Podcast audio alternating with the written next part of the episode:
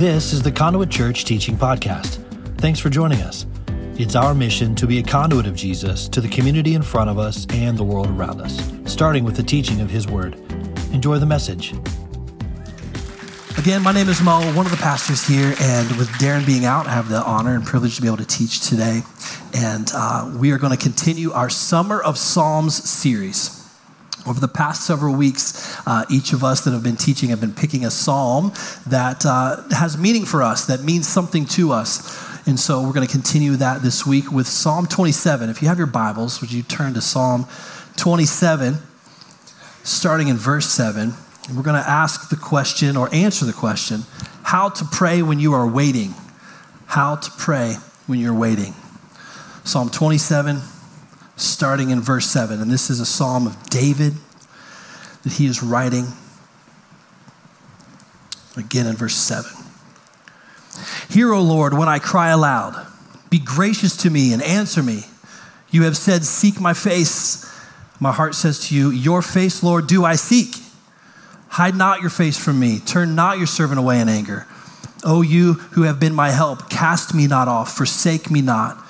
O God of my salvation, for my father and my mother have forsaken me, but the Lord will take me in.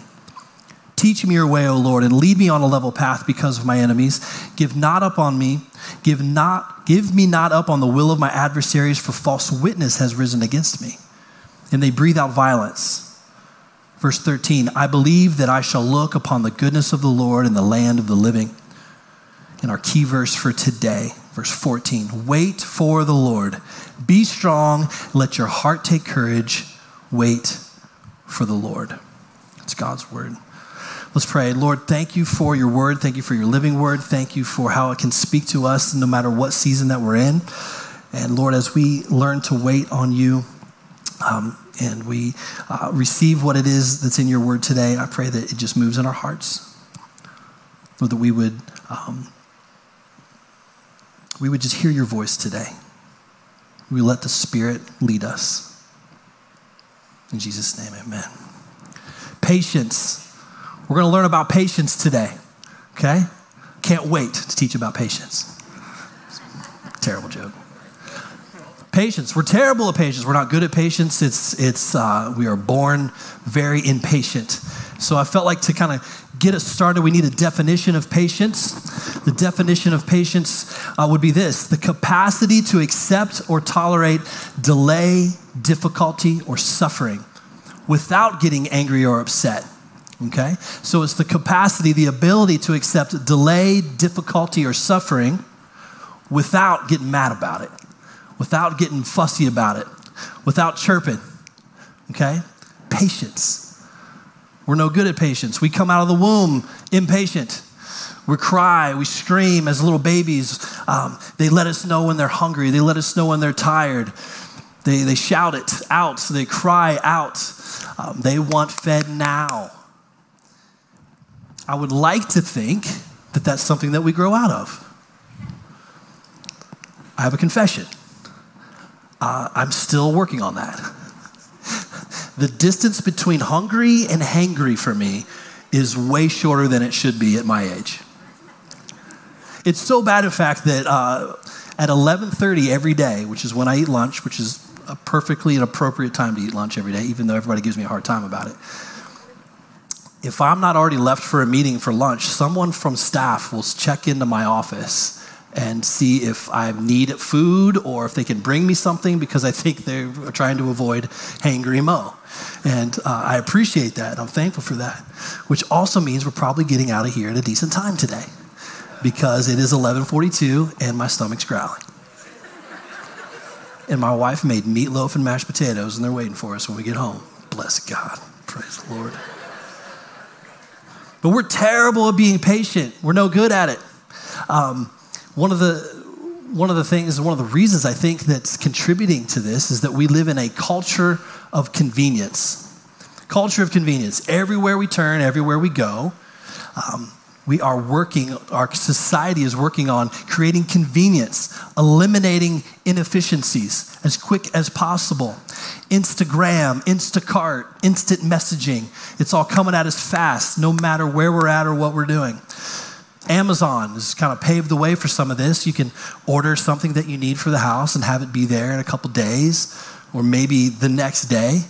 Or as some of us know, you can get something the same day that you order it.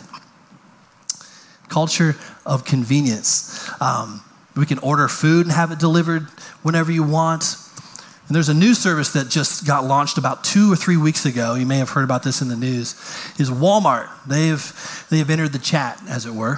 Walmart Plus in-home delivery. It's a new service, a new subscription that you can subscribe to. And what uh, Walmart Plus in-home delivery allows is for you to order your groceries, have them delivered to your house, and then here's the good part. They will put them away for you. This is not, I'm not making this up. You can have them your your uh, your perishables placed into your refrigerator, your freezer, and into your cabinets. Uh, this is a, this is a very real thing that they just launched, and they've they've somehow worked out all the security obstacles with that. If they deliver the food, they actually like wear a body cam and push record so they make sure they're not getting into stuff they shouldn't. But you could literally order groceries right now, and I wouldn't be offended at that. You can order groceries right now, have them delivered to your house, put into your refrigerator cabinets, and be ready for you by the time you get home. Culture of convenience. It's available at every turn.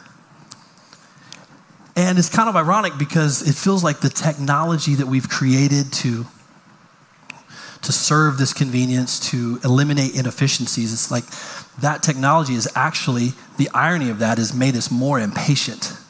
It's never quick enough. You know, have you ever... A confession again, it always involves food, and I don't know why. Maybe that says something about me. But have you ever gone into a, a fast food restaurant, Chick-fil-A, and you have to pick a line to go in, like the right side or the left side? And inevitably, for whatever reason, like for the past three months, I have gotten in the wrong line every time. Like the, I get in the right line, right lane, and the left lane is just buzzing through. And then I, you know, you do the trick where you're like, okay, well that one's going really fast, so I should probably get over to this lane. And then you're sitting there for like ten minutes, and the other lane just flying through. Inconvenience, inefficiencies. We are constantly dealing with impatience all the time. We get frustrated, and the fear is that this culture of convenience um, and impatience has crept into our faith walk.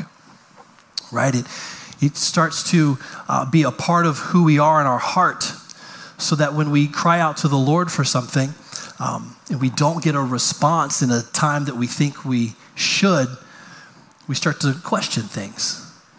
We cry out to the Lord for a request, whatever it may be, you fill in the blank for you in your life. And if you don't get that instant response, you feel neglected or abandoned or, or frustrated and discouraged that the Lord's not heard your prayer.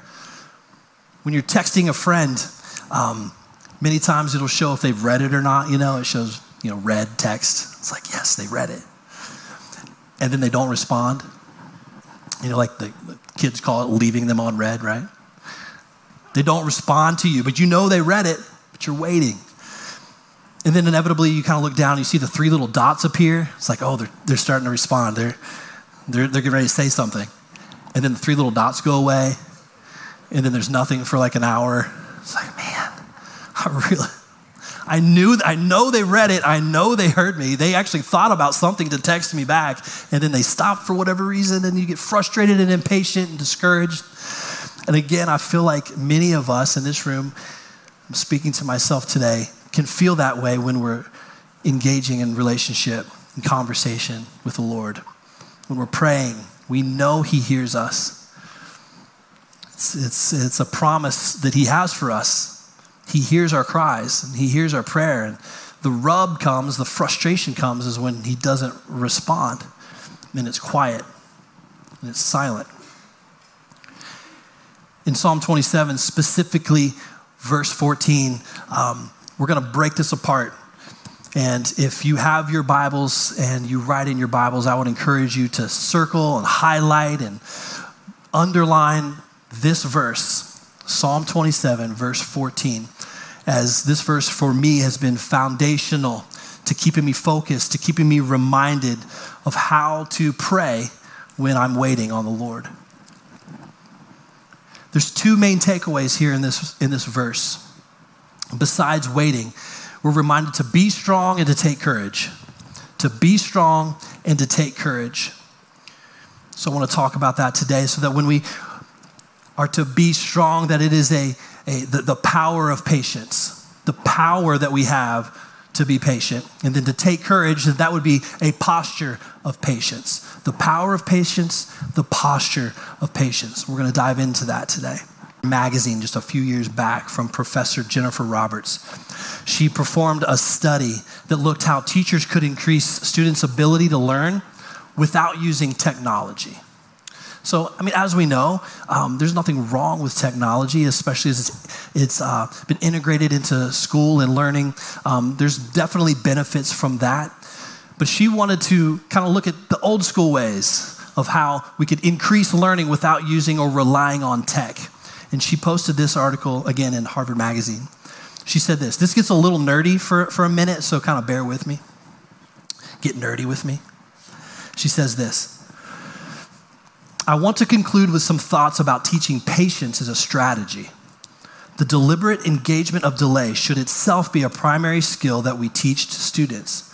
It's a very old idea that patience leads to skill, of course, but it seems urgent now that we go further than this and think about patience itself as the skill to be learned. The virtue of patience was originally associated with forbearance or suffering. It was about conforming oneself to the need to wait for things. But now that one not need to wait for things, culturally speaking, patience becomes an active and positive state of mind. Patience no longer suggests disempowerment. Perhaps now patience is power. In other words, traditionally we have viewed patience as a means to an end, okay? And so, again, what I mean by that is this, this, this little formula that I've kind of put together to help talk about passive patience versus active patience. Passive patience is, is what she's describing here, and what Scripture is talking about as well is, is this ability for us to learn patience versus being active in our patience. Passive patience, in other words, says it's a, cha- it's a challenge or an obstacle that comes our way, okay? You fill in the blank for you in your life, a challenge or obstacle that comes our way. The, the difficulty, the suffering, the delay, whatever that thing is comes our way. And then we accept that as true. Like, okay, that's existing, that is happening in my life right now. And so now you are learning to be patient. Passive patience. Versus active patience, where you start with a heart of patience. A challenge or obstacle comes your way. You're able to endure. You're able to persevere. There's a difference. There's a difference. Colossians three twelve uh, talks about clothing yourself in patience. So you start off the day, hopefully many of us, by putting on our clothes, right? That's how we start the day. Colossians three verse twelve talks about clothing ourselves in compassion, in kindness, and in patience. It's something you put on. Something that you, you think about, that you do on purpose. You put on patience and head out into your day. And as obstacles, as things come our way, it's because we have that cloak of patience that we're able to press through, that we're able to endure and persevere with the right heart. Colossians one, verse eleven. This is Paul speaking to the church at Colossae, and he starts the letter off by saying, being strengthened with all power according to his glorious might, so that you may have great endurance and patience. The beauty of the power of patience is the strength doesn't have to be something that we muster up. It's directly from him, in his might, in his strength, in his power. So that when he says in Psalm twenty-seven, verse fourteen, to be strong, we can, we can receive his strength and be strong. And have the power of patience and lead with a heart of patience instead of learning patience. There's a difference. So we have the power of patience and then the posture of patience. Psalm twenty-seven fourteen again, let your heart be courageous. Let your heart be courageous. Kind of a weird thing to say, kind of a weird thing to think about, letting your heart be courageous. It suggests a posture of of patience, a posture of, of courage. And when we think of being courageous, it's almost, it's like this stance that we take um, that's that's firm, that's, a, that's firm-footed on a firm foundation, that you take a stance, a posture of courage, that whatever's coming your way, whatever's happening, that you're you're kind of leaning into it, your your your shoulders are broad, and you're you're you're ready to face whatever's coming your way. You have a, a posture of, of patience, a posture of courage. It says, take courage. It's like this power stance that's ready to take on whatever's coming, whether you're a warrior or a fighter, whatever it is. And, and, and if I may be so bold, over the past couple of years, our church family, uh, Conduit Church, has taken a, a posture of courage against the culture, against the world. We've, we have found ourselves sure-footed on the Word of God, the living Word of God, that we will plant ourselves here and be courageous for whatever comes our way. But sometimes it's hard to do that. It's exhausting. You're out of strength. And perhaps there's a quiet courage that we can have as well. There's a quote from author Mary Ann Rodmaker who says this. Someone may need to hear this today. Courage doesn't always roar. Sometimes courage is the silent voice at the end of the day that says, I will try again tomorrow. Courage doesn't always roar. Sometimes courage is the silent voice. At the end of the day, after you're at your wit's end, you still haven't heard from the Lord for that thing that you've been asking him for. At the end of the day, when you're just exhausted, you're out of words, you lay your head on the pillow, just exhale, and you wonder where the Lord is in all of this. But you remind yourself of that quiet courage, of that verse fourteen in chapter twenty-seven where it says, take heart, let your heart be courageous. And you say, I will try again tomorrow. I will try again tomorrow.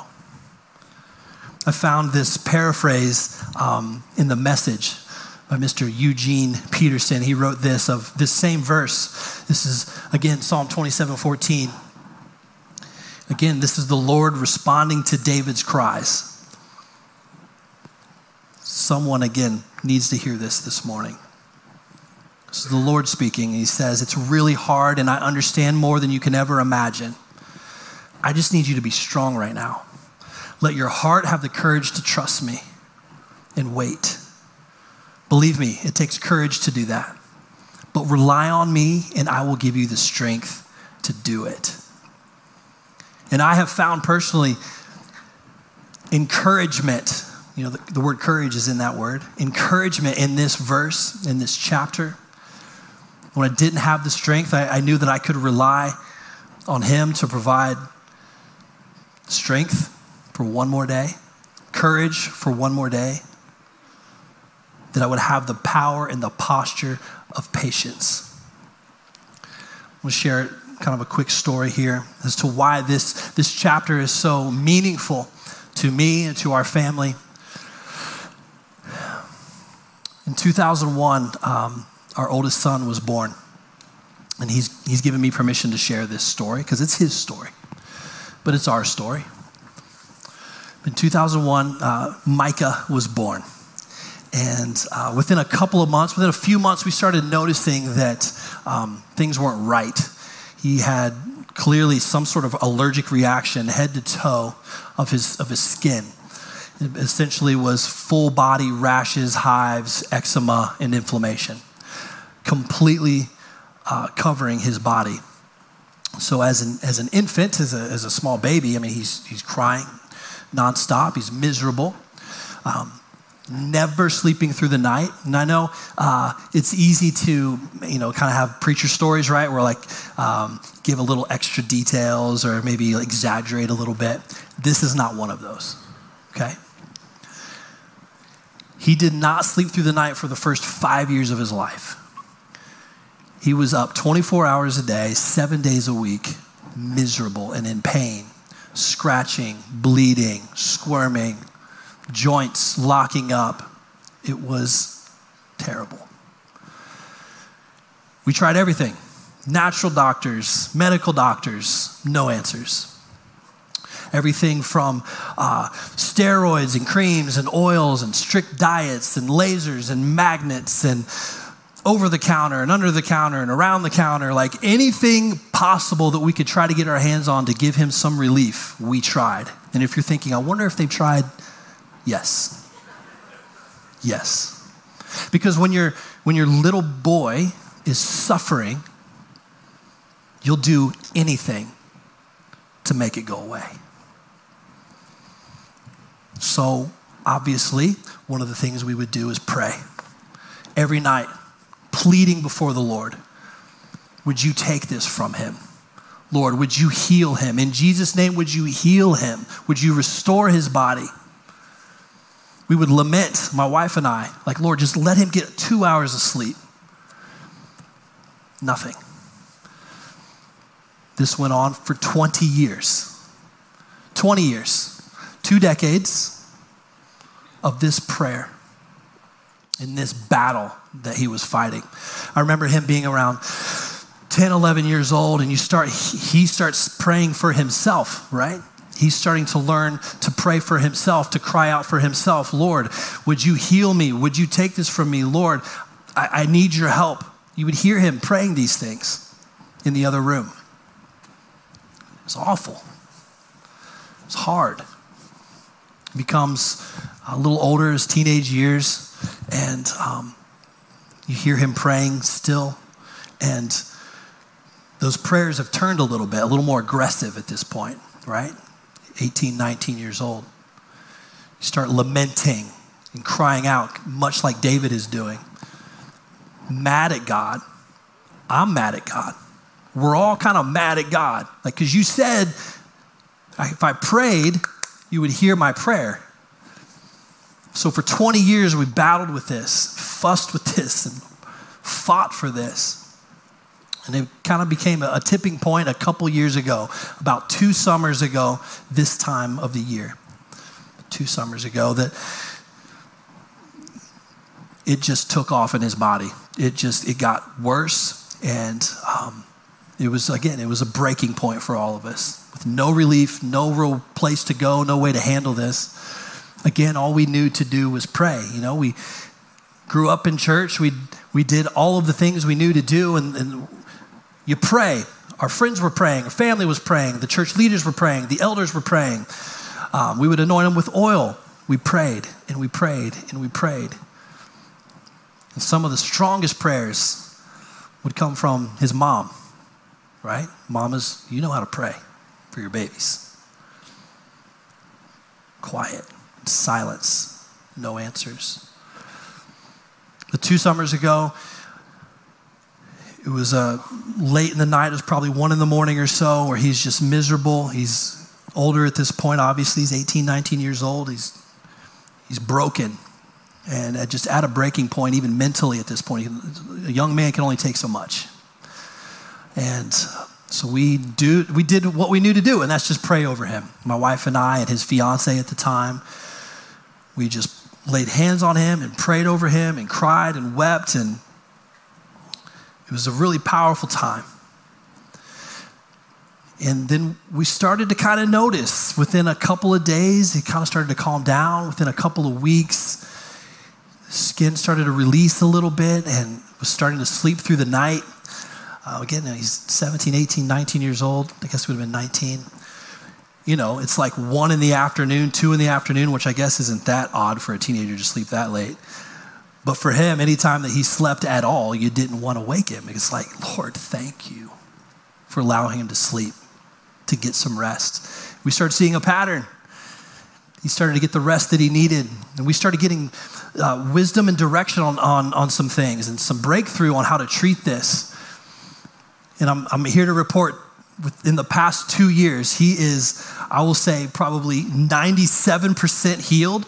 You would never know that he has dealt with this over the, his entire life. He has been, he has since been married to beautiful Lauren here, who is now expecting their firstborn child in about two months.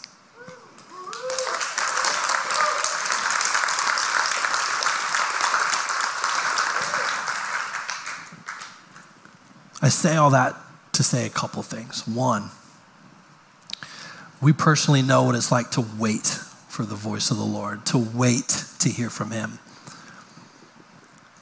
I don't know. I don't know. I don't, I don't know why it took the Lord that long to answer our prayer. I don't know. I'm still wrestling with that myself. Why take twenty years to answer a, a text, a God text? But I know this, church, I know this. If for any other reason, for no other reason than for, for me, I'll speak for myself, for me to learn complete and total dependence upon the Lord, that was enough. That was the lesson to be learned. If for, if for nothing else, it was for me to learn complete and total dependence upon the Lord, that nothing that I could do could fix it. There's nothing that I could do to try to be fix-it dad and put it all back together, because that's what I do. I'm a, I'm a, I'm a fix-it guy. Okay, let's put together a plan. I know this person. I'll call this person. I know that guy. Let's figure it out. Let's do this. That's, that's how I operate most days.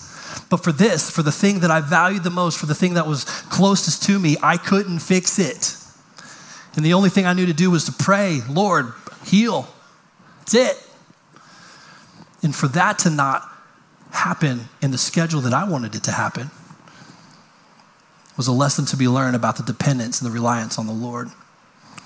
But now, as an encouragement, as an encouragement to those that have been praying for twenty years, for thirty years, for forty years, for two months, for two weeks, whatever that thing is in your life, he hears it. He hears your prayer.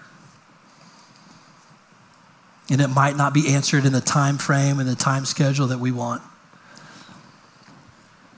I'm reminded of this quote from one of my spiritual heroes, uh, Tony Evans. I love when he speaks and teaches. He says this, prayer is the mechanism that grabs something out of the invisible realm so that you can see it work in the visible physical realm. When the Lord's not answering our prayers on the timetable that we want, it's because he's, he's working on our behalf on things we can't even see. He is going to battle for us. You know that song we just sung?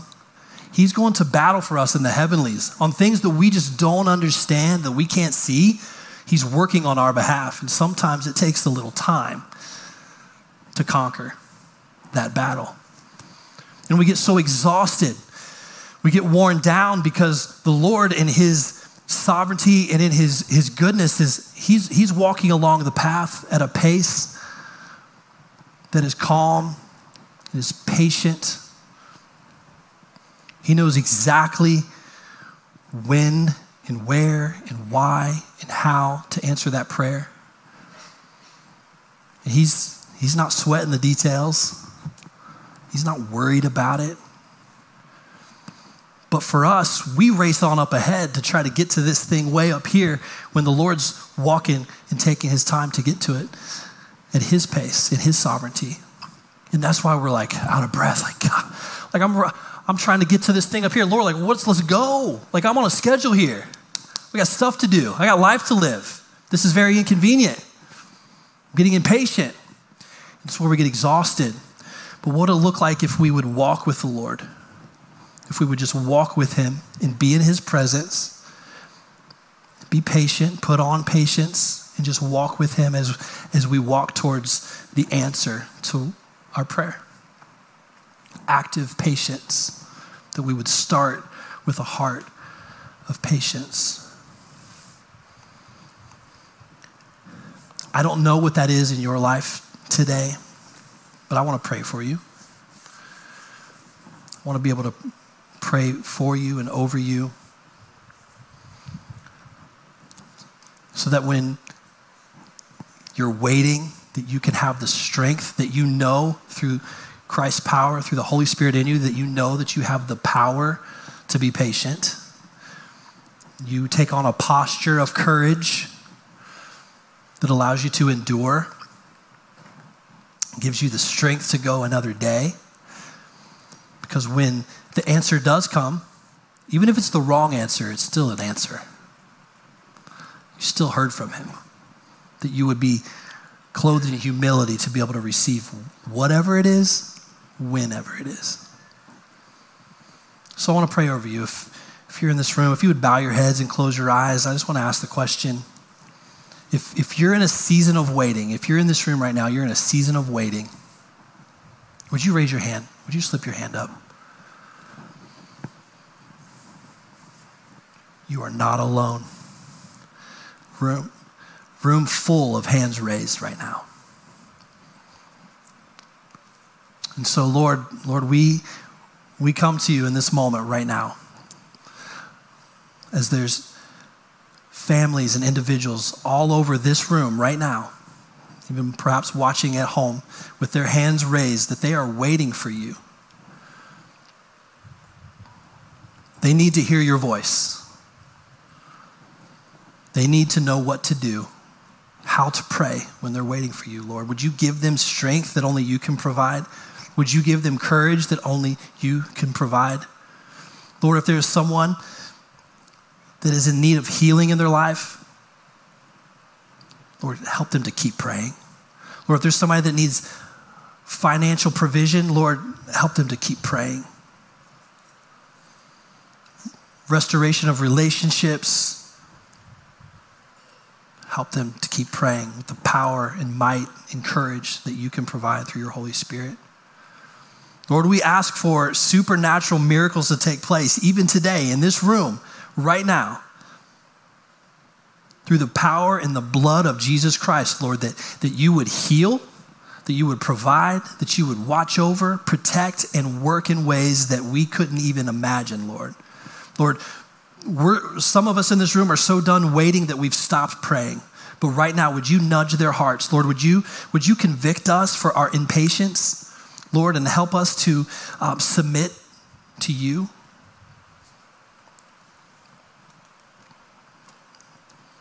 Lord, we are excited for what you're doing in our lives.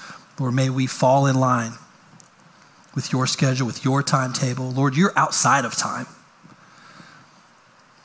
Lord, we're trapped in a world dictated by time. But Lord, we submit to you. In Jesus' name, amen. You know, there's a verse, um, we spent a lot of time on verse fourteen of chapter twenty-seven. The secret sauce is really in the verse before that. It's really in verse thirteen. I didn't put a slide together for it because I want you to take time to maybe highlight that and look at it yourself. Verse thirteen, it says, look upon the goodness of the Lord. I will look upon his goodness in the land of the living. Jason talked about when we were singing, dead things coming to life, that his goodness, that he is a good God. Because of his goodness, everything after that, everything in verse fourteen will work itself out. It's worth the wait, simply because he is a good, good Father. And that alone is enough for all of us. Go ahead and stand to your feet. We are embarking on V B S week starting tomorrow.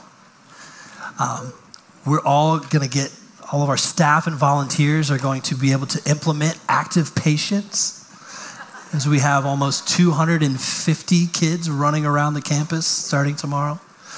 Uh, it's a really, really exciting time. Just a quick, I'm going to dismiss you guys with a really quick prayer. Lord, thank you for these people. Thank you for their willingness to be here today. Thank you for teaching us through your word, your living word. Lord, may it inspire us. Lord, may we leave this room, may we leave this, this campus today different than when we came in, Lord. May we seek your face and nothing else. Watch over us and protect us in your name. Amen.